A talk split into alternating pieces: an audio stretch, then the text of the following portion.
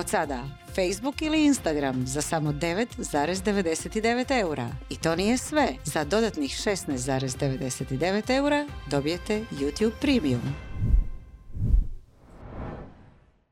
Dobar dan i dobrodošli u novu epizodu Netokracije na podcasta. Danas sam ja vaš voditelj Marin i uz mene su još ovdje Antonija? I Mija na daljinu. Nažalost. Danas ćemo uh, raspraviti o tome je li platili Facebook ili Instagram, što trenutno YouTube radi po pitanju uh, ad blokera i još onda na kraju imamo što se to pričao na prvom Twitteru ovom All Handsu od, koga, od kako ga je Musk kupio.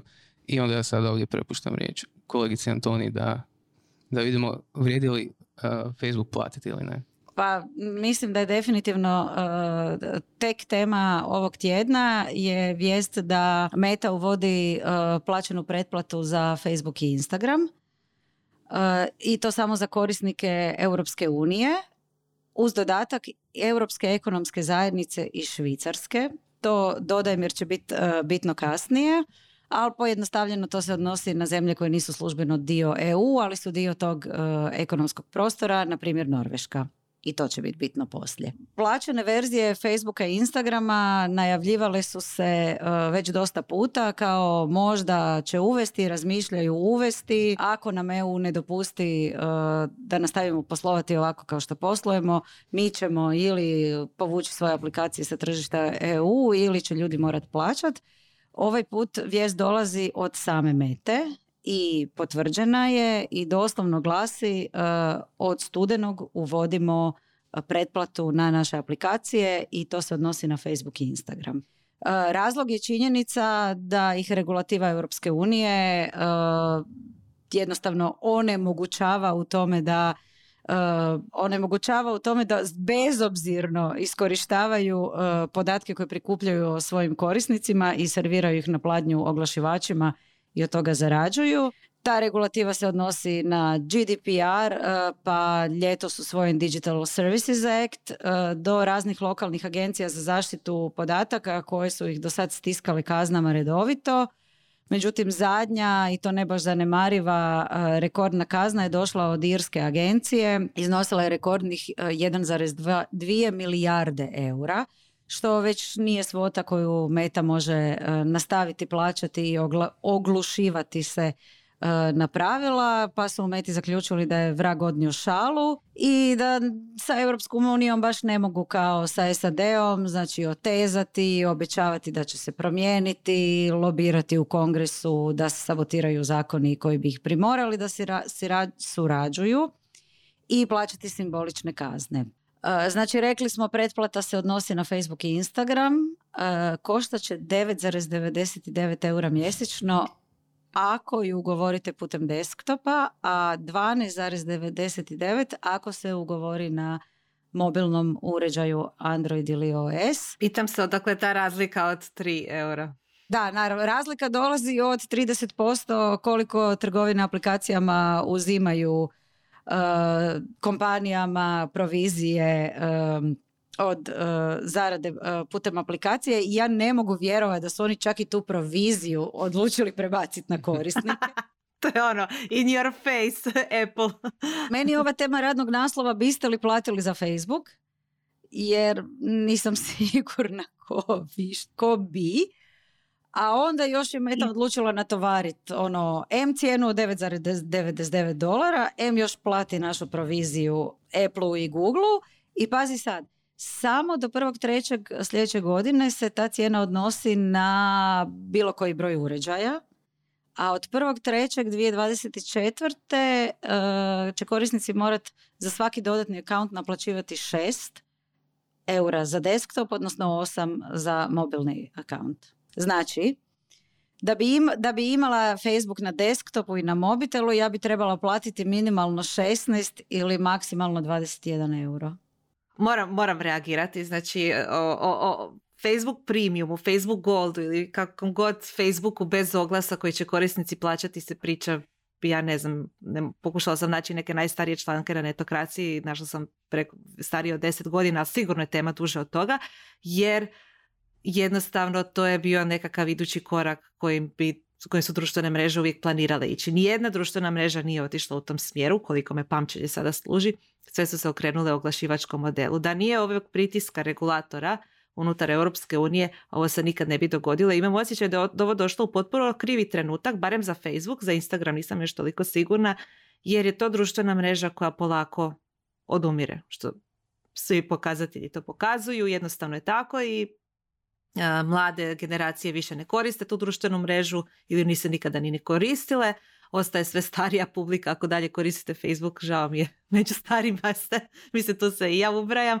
I ovo meni jednostavno jako dobar trenutak da odustanemo te društvene mreže u potpunosti i to je to. E sad ovako, čekaj, e, kao prvo rekli smo oko 20 eura mjesečno i uh, obično kad neko traži da platiš, ti ponudi nešto. Čak i ako to ponudi nemu što kao što je Elon Musk.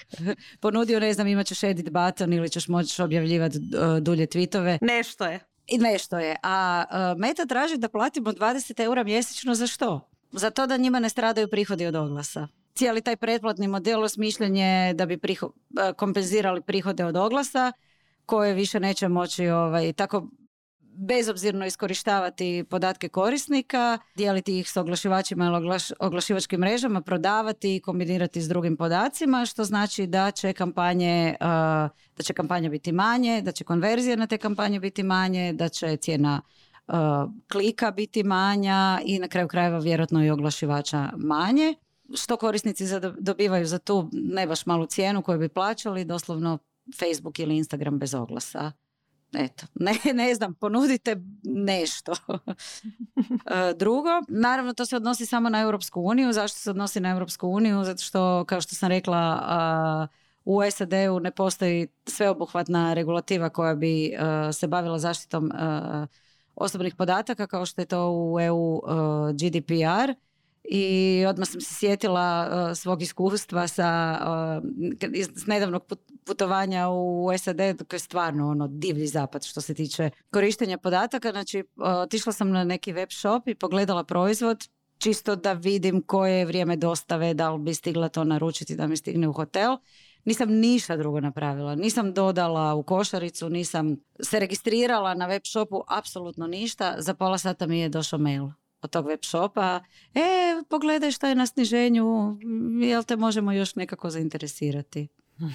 Mislim, ja sam kao razmažena GDPR-om bila šokirana odakle njima moj mail, a moj mail im dolazi od toga što se u SAD-u naravno trguje se sa podacima, ništa nije off limits i Facebook kombinira i podatke koje oni skupljaju korisnicima sa podacima koje dobivaju od e, drugih kompanija, sa podacima koje dobivaju od oglašivačkih mreža, oni svoje dijele svima šakom i kapom i e, to više ne smiju raditi u EU i sad odjednom a možete dobiti Facebook ili Instagram bez oglasa za 10 do 15 dolara. To je možda najbolji dokazatelj, e, dokaz onoga da ako ste se ikad pitali da li vas Big Tech sluša, znači o nečemu pričate ili dopisujete se i onda se pojavi oglas za to, ne. Zašto? Zato što nema potrebu, jer jednostavno toliko podataka se prikupi lako da, da se može targetirati oglasima, ali ne više u EU. E, ali Mija rekla si da će ti ovo možda biti ovaj zadnja slamka koja će presuditi da prestaneš koristiti Facebook. Moram reći, moram naglasiti da naravno neće Facebook, odnosno Meta odjednom od svih tražiti da plate. I nije ako ne platiš da nećeš moći više koristiti Facebook ili Instagram, znači onima koji ne plate će ostati sve kao i do sada.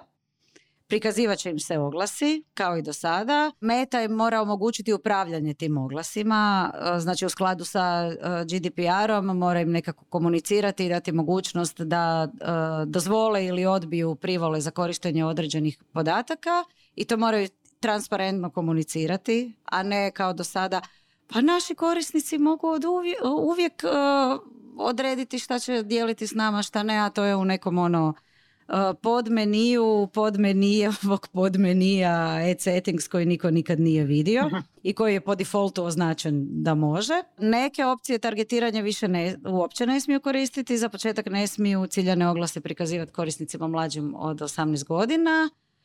Ne smiju pratiti ponašanje korisnika u internetskom pregledniku. To je bio onaj famozni retargeting, odnosno remarketing na kojem je naraslo uh, ciljano oglašavanje zadnjih valjda deset godina.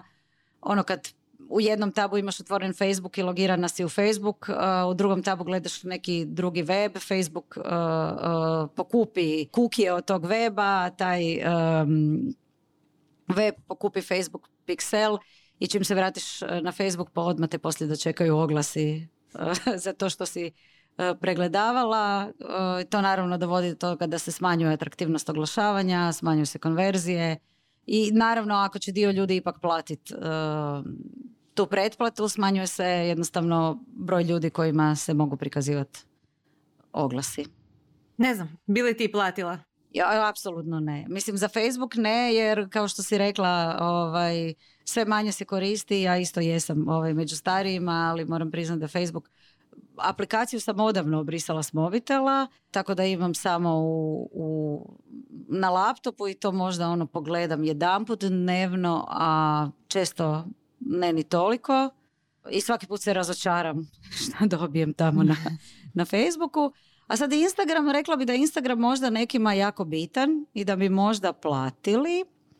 Međutim, poanta Instagrama nekako je taj discovery proizvoda i meni oglasi jesu sastavni dio iskustva korištenja Instagrama. Točno to, baš, baš imam osjećaj da će ovo pokrenuti jedan val odlazaka sa Facebooka i nisam sigurna koliko će biti tih puno konverzija u pretplatnike. Iako možda, možda platim jedan mjesec čisto da vidim kako izgleda Facebook bez oglasa jer nisam sigurna da to uopće mogu vizualizirati jer se one nalaze u svakom dijeliću, feedu sa strane, ono, u samom feedu, u messengeru, gdje god zaroniš uvijek ima neki oglas i već sam svi, kao i svi razvila sljepilo na njih pa uopće ne znam kako bi bilo iskustvo korištenja te društvene mreže bez oglasa. Pa možda isprobam. Znači samo da ne bi bilo da sam uzalud na početku rekla da će Norveška uh, biti uh, važna kasnije, odnosno da se to ne odnosi samo na EU. Baš danas kada ovo snimamo je došla vijest od Norveške agencije za zaštitu podataka uh, koja je priprijetila Meti da odmah moraju prestati prikazivati oglase temeljene na ono, korištenju privatnih podataka korisnika ili će im opaliti kaznu od 90 tisuća dolara dnevno. Wow. Ta odluka se temelji na odluci, o, na onoj irskoj rekordnoj kazni od milijardu i 200 milijuna eura i može se uh, proširiti, može biti uh, vrijediti za cijelu uh, Europsku uniju. Iz Mete su rekli da, da, ok, razumijemo, evo vidite, ovaj, prekjučer smo predstavili rješenje za to a to je taj je li spomenuti ili pretplatni model ili e, korisnici kojima će biti prezentirano e, kako se uh, koriste njihovi podaci i neki napredni neke napredne opcije targetiranja koje postoje drugdje u EU više neće biti dostupne. Tako da, eto, ne znam. Pretpostavljam da je Meta izašla sa tim da preduhitre crne prognoze uoči uh, svoj, prezentacije svojih poslovnih podataka za treći kvartal 2023. koji su predstavili taman prije par dana i neobično za njih. Prvi put u, nakon dugo su se pohvalili rekordnim prihodima i porastom prihoda od oglašavanja od 24% u odnosu na kvartal prije. Zanimljivo. Ako te zanima, Mija, koliko je to prihoda od oglašavanja Meta imala samo u trećem kvartalu, naglašavam samo u trećem kvartalu, to je 33,6 milijardi dolara, a ukupni Metin prihod je 34,1 milijarda. Da. A, bilo bi zanimljivo vidjeti što čini ovu razliku. A, prepostavljam da ima veze sa VR-om, prodajom VR naočala tako dalje, ali ovo uopće nije iznenađujuće za metu od kako pratimo njihove poslovne rezultate, redovito je prihod od oglašavanja čini nekih 97% ili 90 nešto posto. A, ovih nekoliko posto je bio neki eksperimentalni, nekad davno kad sam pratila, ti mali postoci su se odnosili na neke naknade za plaćanja, jer kada su se mogli igrati igre putem Facebooka, onda su se transakcije u Americi primarno odvijale putem Facebooka i onda ta naknada je ulazila u prihode. I cijelo vrijeme kako pratiš razvoj te tvrtke razmišljaš o tome ok, pa u nekom trenutku će morati diverzificirati svoje prihode. Kad su ušli u VR to se činilo kao dobra prilika, ali evo, eti, valjda imamo tu nešto prodaje ovih questova i slično. Krenuli su oni diversificirati uh, 2019. i to baš ulaganjima Dobro. u VR.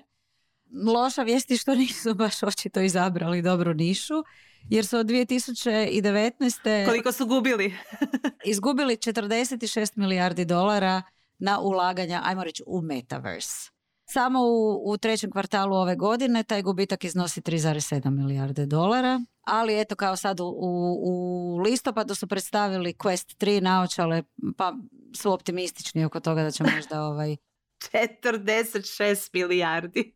da, Ni najveći optimist ne može to nadomjestiti. Samo ću spomenuti koliko je, eh, za koliko novaca Elon Musk kupio Twitter. 44 milijarde.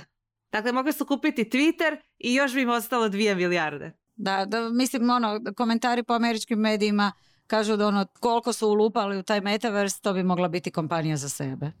Twitter. Ja, jel, možeš, uh, jel možeš pogoditi što su sad rekli na, na predstavljanju poslovnih rezultata uh, koja je sljedeća investicija? U šta će sad intenzivno ulagati?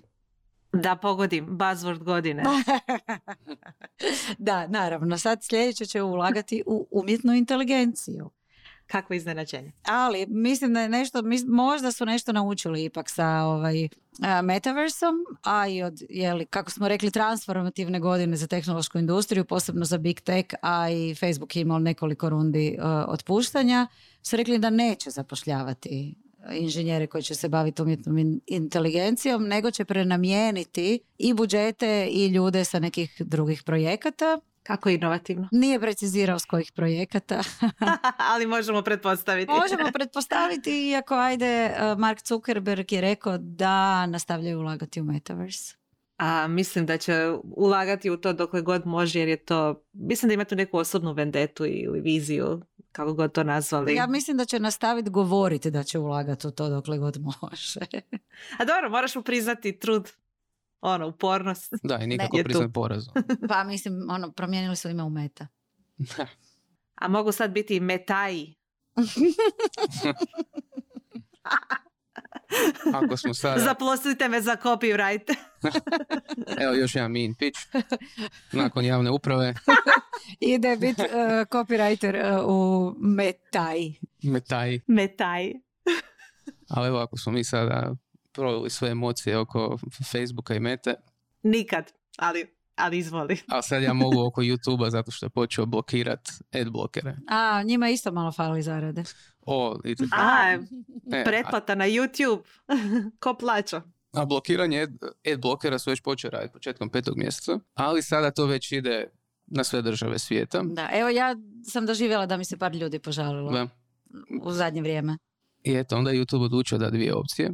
Gledajte oglase ili se pretplati. I onda ko za vraga, ajmo dignuti cijene pretplata. Kao, vrlo je neočito bilo.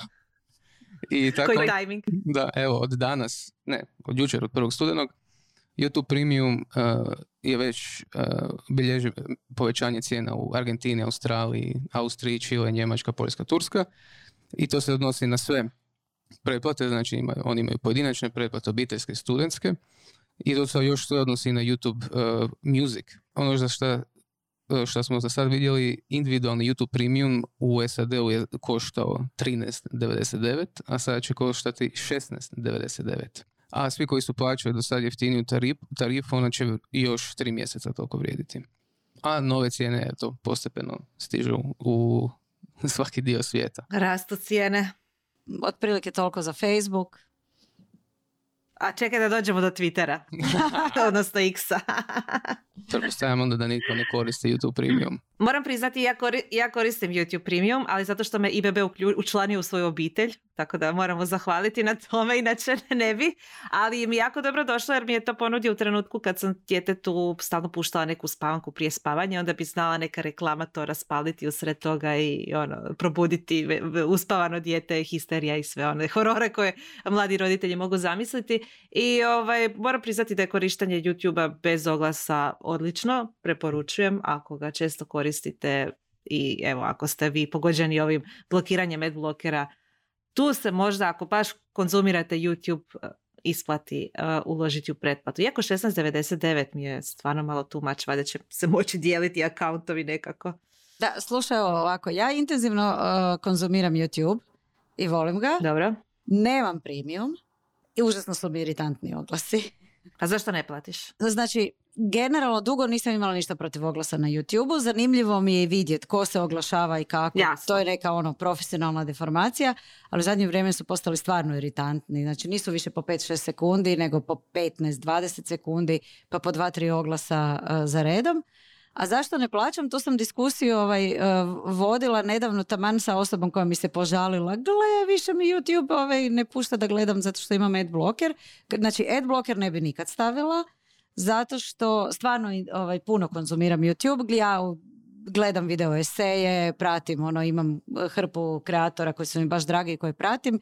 Jednostavno, ono, konzumiram stvarno puno kvalitetnog sadržaja besplatno. Mislim da nekako moram za to platiti ili na način da pogledam oglase pa ti kreatori dobe uh, dio prihoda od tih oglasa i u principu eto zato nisam do sad ni platila premium nekako podsvjesno jer znam da imaju ad revenue share uh, program YouTube i da od oglasa koje sam ja pogledala će 55% dobiti ti kreatori a za pretplatu nisam sigurna. To sam baš htjela pitati da li dobivaju dio od pretplate, to, to bismo trebali provjeriti.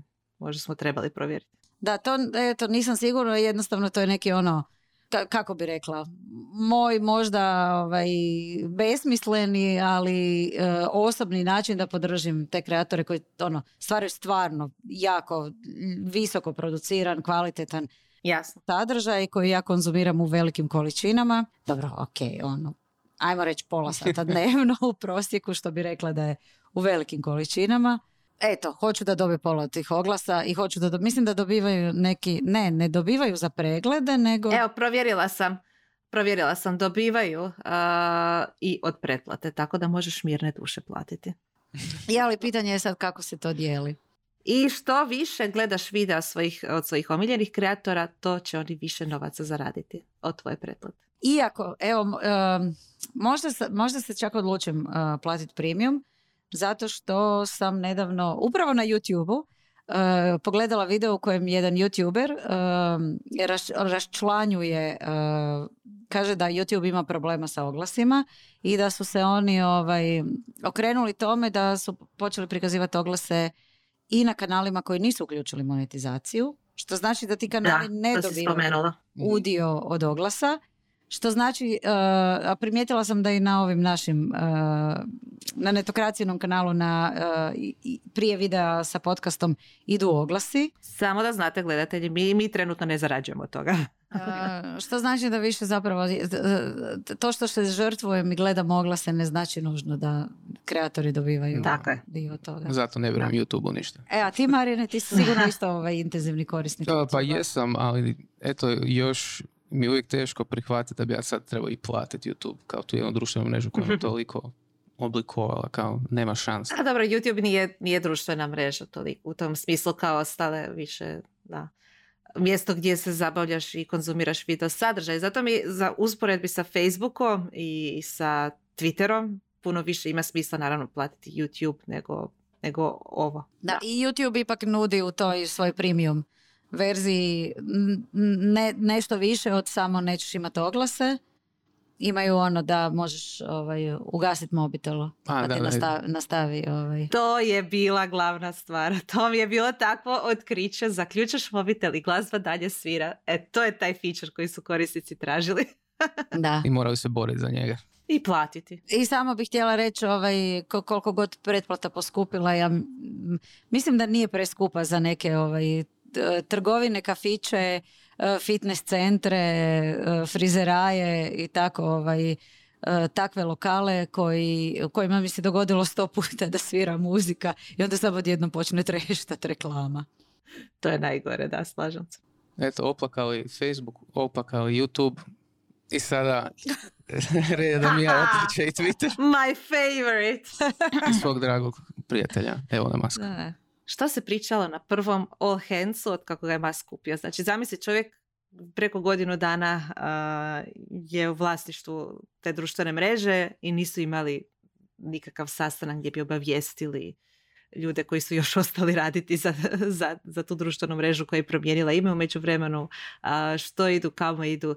I tamo godinu dana, negdje otprilike nakon što je preuzeo vlastištvo, Elon Musk je u svoju CEO-vku napravio all hands sastanak i The Verge se dočepao cijele snimke tako da tamo možete pronaći transkript. A ono što je rečeno je stvarno zanimljivo, bilo je svega. čak puno interesantnije nego što bih očekivala jer čovjek ima plan, imaju plan. Prvi put su konačno predstavili nešto što planiraju napraviti, razviti, koji smjer tvrtke i tako dalje. Ono što Elon Musk želi, što je još prije najavljivao je da Twitter, odnosno pod novim imenom, imenom X, bude aplikacija za sve, što X i označava. Dakle, može biti bilo što. A što je ono što prvo napadaju, ne zanima ih konkurencija Twitteru trenuta, tipa uh, Threads od Instagrama ili Blue Sky, Mastodon i tako dalje. Zanima ih YouTube, zamislite, LinkedIn, FaceTime i banke. I što sad? Uh, Predstavili su već neke novosti, predstavili su uh, X for hiring, dakle mogućnost da tvrtke zapošljavaju kandidate putem ove društvene mreže, to je dakle neka konkurencija LinkedInu, nekakav vid recruitinga. Uh, predstavili su audio i video pozive, uh, to sam baš nedavno dobila kao opciju u aplikaciji za iOS, što bi trebala biti konkurencija FaceTime-u i još neke druge stvari.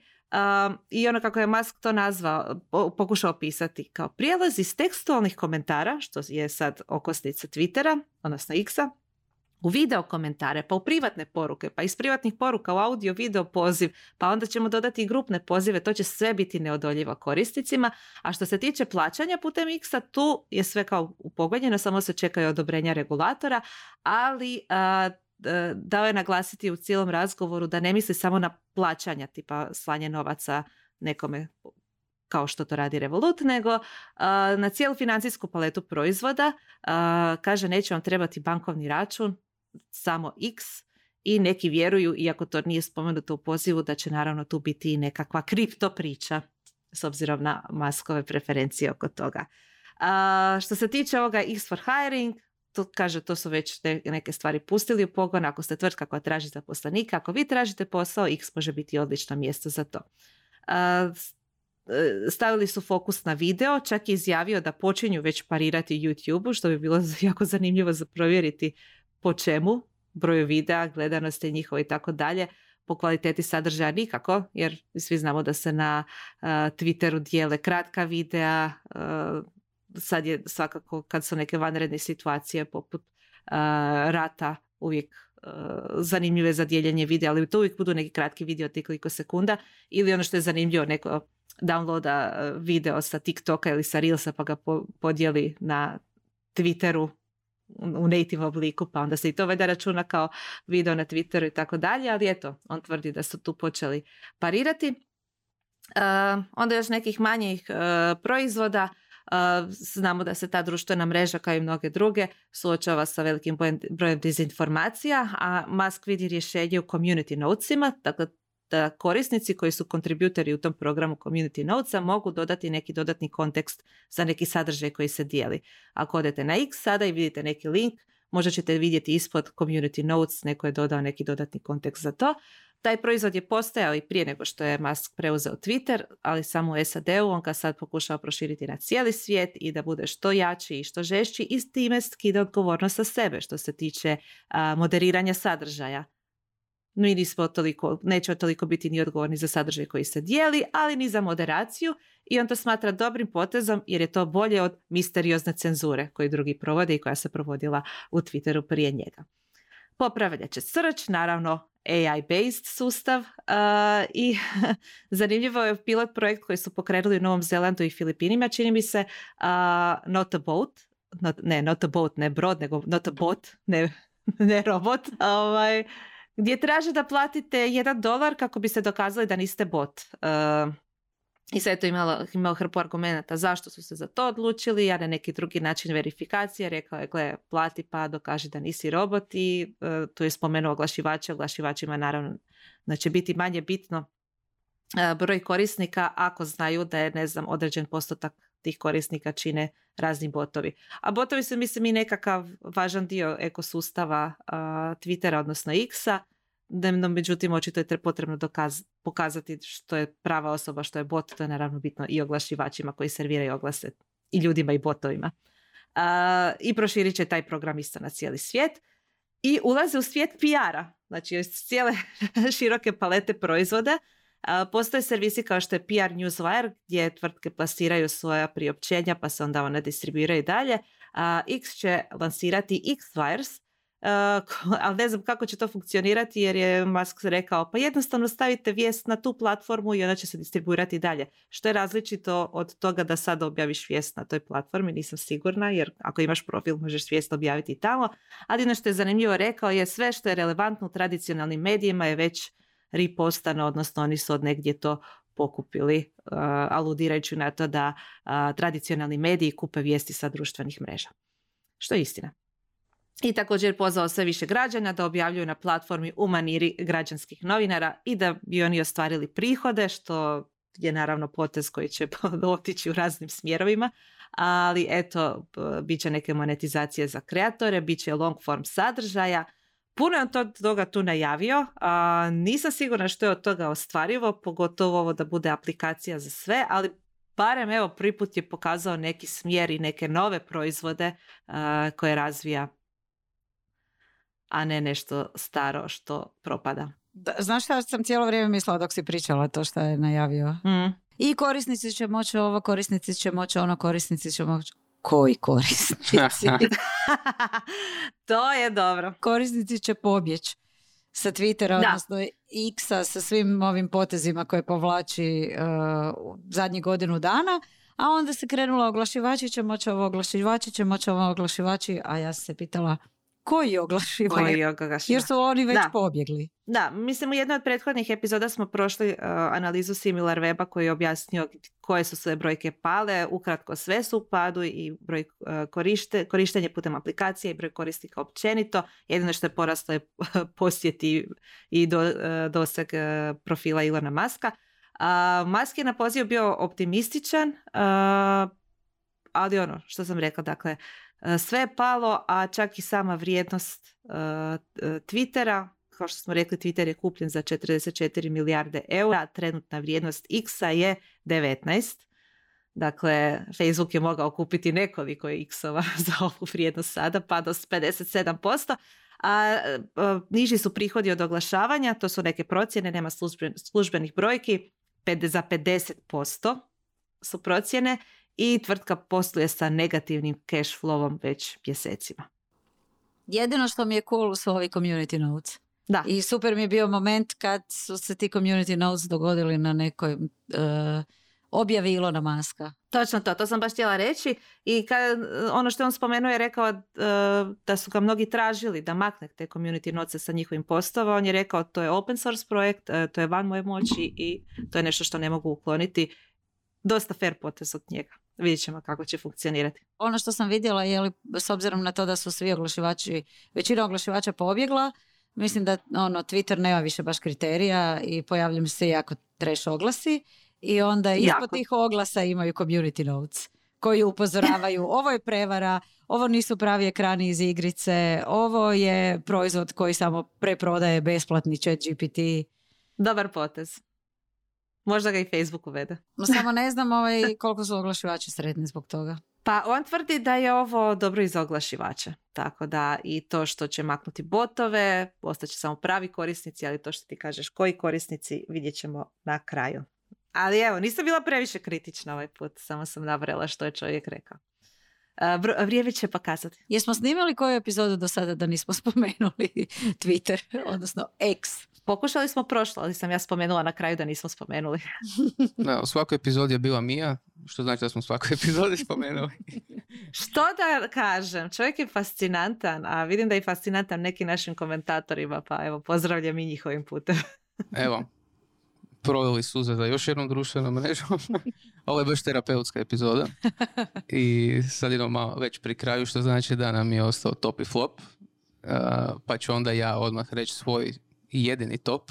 I, ne, i čak nemam flop, pa sam sretan. Ne možeš nemati flop, moraš imati nešto. Za iduću, iduću epizodu ću pripremiti samo flopove, eto.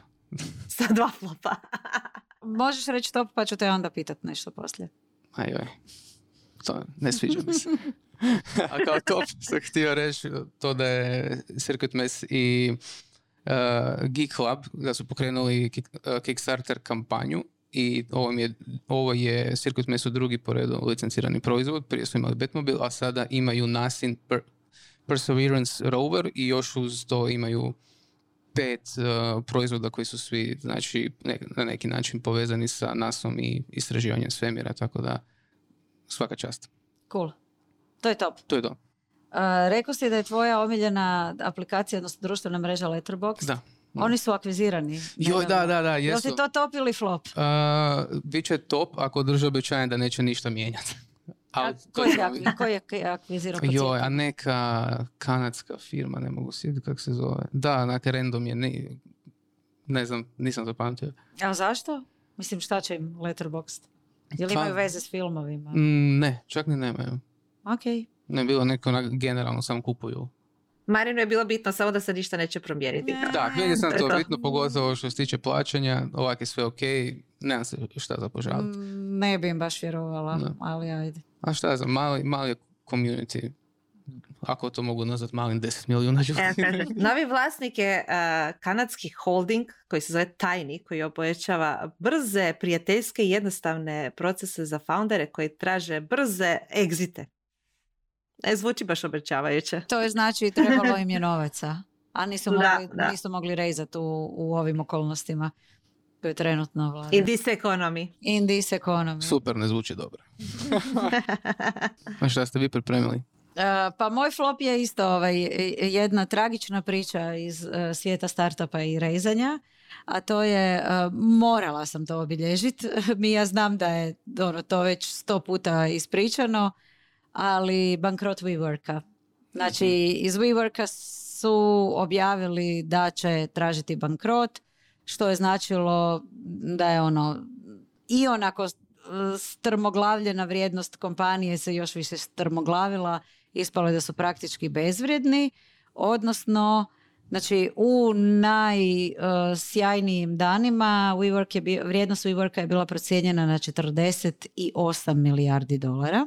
O, sve se nešto oko 40 i nešto milijardi vrti. A ovaj, danas jedva da vrijedi 48 milijuna.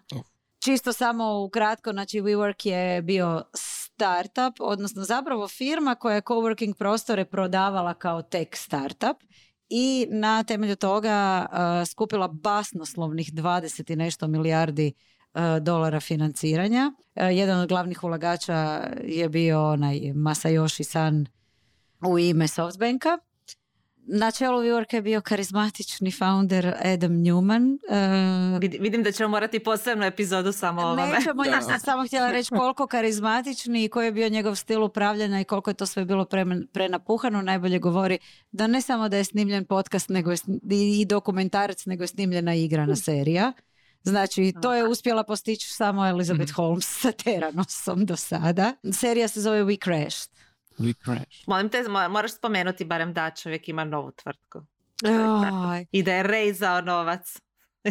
Uglavnom krešali su uh, ovaj tjedan definitivno uh, početak kraja je uh, bilo kad su, ja mislim da ono bili su toliko bahati da su mislili da mogu izaći na njujorsku burzu sa toliko zbrljanim papirima i toliko ovaj, precijenjenom vrijednošću i cijenom dionice i toliko ono traljavim uh, financijskim pokazateljima da su oni u svoj, svoje papire koje su predali uh, burzi nisu uh, prijavili koliki im je EBITDA, odnosno dobit nakon mm nego community adjusted EBITDA a to znači da kao, ok, možda gubimo pare, ali taj community koji stvaramo vrijedi toliko, pa eto community adjusted, naravno u tom, u tom trenutku se dogodi ovaj ono, actually financijski stručnjaci koji, uh, koji nisu kupili te priče da je to tek startup, uh, nego doslovno samo nekretninski biznis, su počeli ovaj, raščlanjivati uh,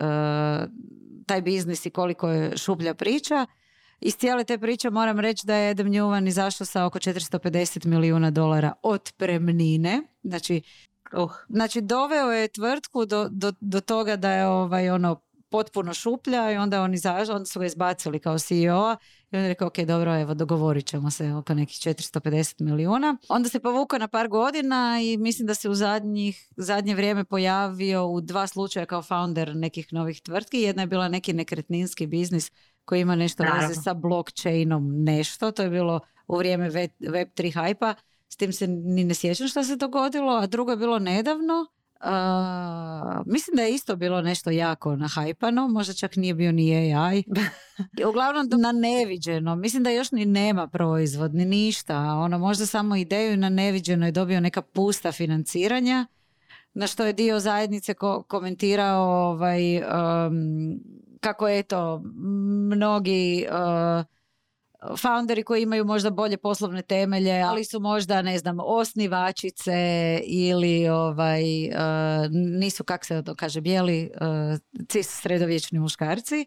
Uh, teško skupljaju investicije, pogotovo u ovoj klimi i sa puno stabilnijim biznisima. Eto, njemu se na neviđeno daje novaca, onda su drugi branili, on je čovjek koji za sebe već ima uspješan biznis koji je uspio skalirati, ne znam samo po čim kriterijima uspješan. Eto, zatvara... pa ima seriju o tome. Da. E, tek industrija zatvara i to poglavlje ovaj tjedan. Uh, WeWork. Ako se ne varam, u njegov novi proizvod su investirali AZ1, odnosno Andersen Horowitz. ako se prisjetimo da je Mark Ardensen nedavno imao Tech Manifesto, Tech Optimizam Manifesto koji je Belulu sam po sebi. Sorry, evo, znači dobio 350 milijuna od A16Z, a firma se zove Flow Residential Consumer Facing Real Estate Company. To je sve što znamo. Tehnologija u pravom smislu. Da, aha, top. Uh, mm. Aha, treba nešto i pozitivno reći. Pa mislim... to će biti kraća. pozitivno, pozitivno, kao što, kao što sam rekla već jednom, najteže nam se uvijek ovaj, sjetiti pozitivnog događaja, takva su vremena, ja bih rekla u tek industriji, ali srećom sam jučer vidjela objavu Dine Jerkovića koji je suosnivač i CEO našeg domaćeg startupa Spiritus koji ovaj, se bavi isto jednom zanimljivom branšom, a to su sjećanja na mrtve i oni, u principu njihov proizvod je aplikacija u kojem korisnik može ispričati priču o nekoj svojoj dragoj e, mrtvoj osobi, drugi ljudi se mogu pridružiti i to je nekako ovaj, ta priča i sjećanje ostaje za vječnost. Industrija je vrlo neobična i vrlo izazovna i zato mi je bilo baš pozitivno vidjeti uh, Dininu objavu koju spominje da Spiritus jako uh, dobro ovaj, napreduje, da su redizajnirali aplikaciju i web i ne samo to, nego su otvorili prvo strano tržište i to ni više ni manje nego u SAD-u. I da se pripremaju za otvaranje nekih drugih, suradnje sa nekim drugim uh, gradovima u SAD, a zašto je to itekako pohvalno je zato što za poslovni model Spiritusa je bitno da rade partnerstva sa lokalnim grobljima i onda ta groblja nude spiritus kao mogućnost da se proširi neko iskustvo prisjećanja na uh, mrtve. Rekla bi da to nije mala stvar. Uh, nije mala stvar u partnerice u, Hrvatskoj sa, sa lokalnim grobljima. Ako nekog zanima kako je to raditi u, kako je Dino rekao, uh, B2G industriji, odnosno business to groblje, preporučam preporučam, da, preporučam e, kolumnu koju je e, Dino napisao prošle godine u ovo vrijeme za netokraciju. E, budemo linkali u kojoj je opisao kako su sa tadašnjom kampanjom u dva dana uspjeli doći do 10.000 korisnika i postati najpopularnija aplikacija u Hrvatskoj a uh, preporučam tu kolumnu zato što tamo opisuje ovaj, kako je teško navigirati biznis u groblje industrijom i kako treba ići na specijalizirane sajmove, a jedan od uh, tih specijaliziranih sajmova je bio Pannonian Cemetery Days. Oh my god. Startup life. da, čiji startup life uključuje da ideš na, na sajam lokalnih pogrebnih poduzeća. E, ja ću ići sa svojim flopom. ne znam kako će se priča razviti ovome dok izađe ova epizoda uh, Netokracija podcast, ali meni je urnebesna. A radi se o tome da je YouTube ugasio kanal Croatia Rekordca, što je urnebesno s obzirom na to da je Croatia Records nositelj autorskog prava mnogih domaćih glazbenika, ali ispalo je da nije nositelj prava Tome Zdravkovića i to je bio zapravo kamen spoticanja. Dakle, u trenutku kada ovo snimamo, nedavno je izašla vijest da je samo nestao profil, čak i samom Croatia Recordsu nisu znali o čemu se radi, pomislili su da je riječ naravno o hakerskom napadu, kako to ide. Mi smo se u redakciji odmah rekli, ima sigurno neki copyright claim a, koji su ignorirali pa, i, pa ih je došao glave. Ali evo da, na kraju je ispalo da je to portal Ravno do dna, koji ćemo isto linkati, taj tekst, je dobio izjavu od Mirka Čajića u ime tvrtke Connect Networks sa sjedištem u Beogradu i Srbije koja se bavi zaštitom autorskih prava u kompletnoj digitalnoj sferi i zaostupaju 84 autora i nositelja autorskog prava, među kojima i obitelj pokojnog Tome Zdravkovića. Kažu da nije neki novi problem, nego da su problemi sa Croatia Recordsom odnosno oni su doznali za probleme sa Croatia Recordsom uh, prošle godine uh, kad su postali, uh, počeli zastupati obitelj Tome Zdravkovića i tražili su od gospođe Gordane Zdravković ugovore sa izdavačima i naišli na velike probleme. I oni tvrde da je Croatia Records izdao više albuma bez autorskih dozvola, što je krivično djelo, naišli su na album uh, gospođe Amire Medunjanin sa 12 sinkroniziranih kompozicija Tomislava Zdravkovića bez jedne autorske dozvole, što se po zakonu o autorskim i srodnim pravima svodi kao krivično djelo. Naravno, oni su to prijavili YouTube-u i YouTube ne samo da je uklonio uh, zapise Tome Zdravkovića, nego je u potpunosti ukinuo YouTube account od Croatia Recordsa što je mislim da sad još neviđeno na ovim prostorima, ali kažu iz uh, Croatia Rekordca, gospodin Želimir Babogredac, direktor, je poslao svoje ljude u YouTube koji navodno ima cijeli odjel za Balkan zbog tu mnogih problema koji se ovdje događaju na području autorskih prava, pa ćemo vidjeti što će ti ljudi reći i hoće li do trenutka kada ova epizoda izađe osvanuti profil Croatia Rekordca. Tako da je to meni stvarno flop. Da, ja mislim da su ovi probali pregovarati ono neuspješno i da mi je ovo bilo zadnja, ono... Vjerujem da je se Croatia Records oglušila na sve pregovore prije, naravno. Sumnjam da su samo ovaj, uh, prijavili kršenje autorskih prava YouTube-u, tako, odjednom, ničim izazvani. Ali potez koji je očito bio osnovan, barem prema prosudi uh, YouTube-a, koji naravno mora biti dosta osjetljivo oko autorskih prava, jer to, mu je, to im je core, core business. A, moja top priča je da se Pinterest vraća. od svih tehnoloških platformi, ako ste na nju zaboravili, generacija Z je otkrila i evo ga, ima rekordan broj korisnika ikada. 482 milijuna u trećem kvartalu, odmah se naravno skočila i cijena dionica. To je to. Znači, omiljena platforma milenijalaca, Pinterest spašava je generacija Z. Ja sam oduševljena tom pričom. Ono što oni rade na Pinterestu naravno traže inspiraciju za modu, interijer i tako dalje. To je potaknulo i brendove da se počnu jače oglašavati i prema toj ciljanoj skupini, tako da evo, ako vam e, nedostaje prostora gdje se oglašavati, a Facebook i ostale društvene mreže to više neće nuditi u onom smislu, a Pinterest je možda odgovor za vaš, vaš fashion, stylish, koji god već brand koji mladi vole. Mm, zanimljivo. Ja jako volim Pinterest. Pa znaš šta, ja sam nekad jako voljela Pinterest i inače kad sam to prije par godina obrisala Facebook aplikaciju s mobitela, zamijenila sam ju sa Pinterestom. Jer kao Aha. puno je pozitivnije, nije baš toliko ovaj, adiktivno i nešto ću naučiti, međutim jako mi je brzo dosadio Pinterest. Pinterest ima baš ono jako ne baš pametne algoritme preporuke, tako da s vremenom sam počinjala ono, vidjeti stalno iste slike. Da, jedne te iste stvari, da, to se sada I stvarno jako malo toga je novog, a u zadnje vrijeme kad god otvorim Pinterest, uh, tamo vidim isičke iz TikTokova. Je, je, videa se tamo vide i sa Reelsa isto ima Instagram, ali meni je super kad se planira neki projekt, neko preuređenje interijera ili neka inspiracija za, ne znam, neke odjevne predmete i tako dalje. Naravno sad ide Božić, eksplodirat će zbog recepata, do it yourself ukrasa i tako dalje. Baš je sezonski, ali gle, očito je generacija Z to otkrila. Nažalost nisu otkrili neke druge platforme, WeHeartIt, eh, Tumblr i to.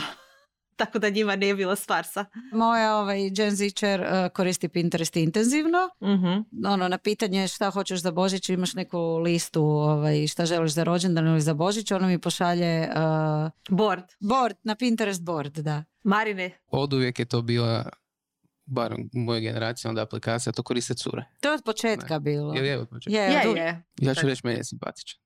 Ali to je samo kada, ako ja baš tražim nešto na Google slike i onda bude preko Pinteresta. A ovako da imam skinuto, nemam. Ali imam račun za to.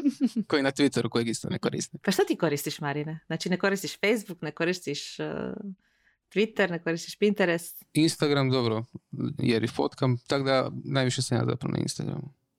I eto, ovom Letterboxdu. Letterboxd. I YouTube. I YouTube, da, i YouTube, ajde. Znači negdje gdje me se ne može tako lako prepoznati. Ah, ti mladi, zamisli. A TikTok? Uh, da, da, e, vidiš. E, da, da, nisam ja toliko staro kak sam ja mislio. Samo mi tamo ime od YouTube kanala da, se, da me se teže može prepoznati. Stvarno super, nigdje nisam naučio toliko stvari zapravo na TikToku i još ajde uz YouTube. Mhm, je, je. Pa dobro, istina. I ne moraš biti na ovim društvenim mrežama, jer kao što smo rekli, one svi sad postaju videa sa TikToka. Tako da, to je to, rip, ripostanje, ripostanje. Kako je, kako je ovaj, uh, sam jednom pročitala, uskoro će cijeli internet biti samo uh, prenošenje stvari s TikToka. Tak i jes, da. Terapija je završila. Točno to. Tjedna terapija. Pa ja onda mogu samo reći našim gledateljima i slušateljima da ako ne žele propustiti nove epizode, da se pretplate, evo znači zvonce na YouTube-u, audio verziju podcasta mogu naći na Apple podcastu, Google podcastu, Spotify, Deezeru i svi drugim popularnim podcast platformama. Veliko hvala Infobipu i Doris što nas konstantno sluša i snima i montira. Svaka čast na tome i do idućeg gledanja i slušanja.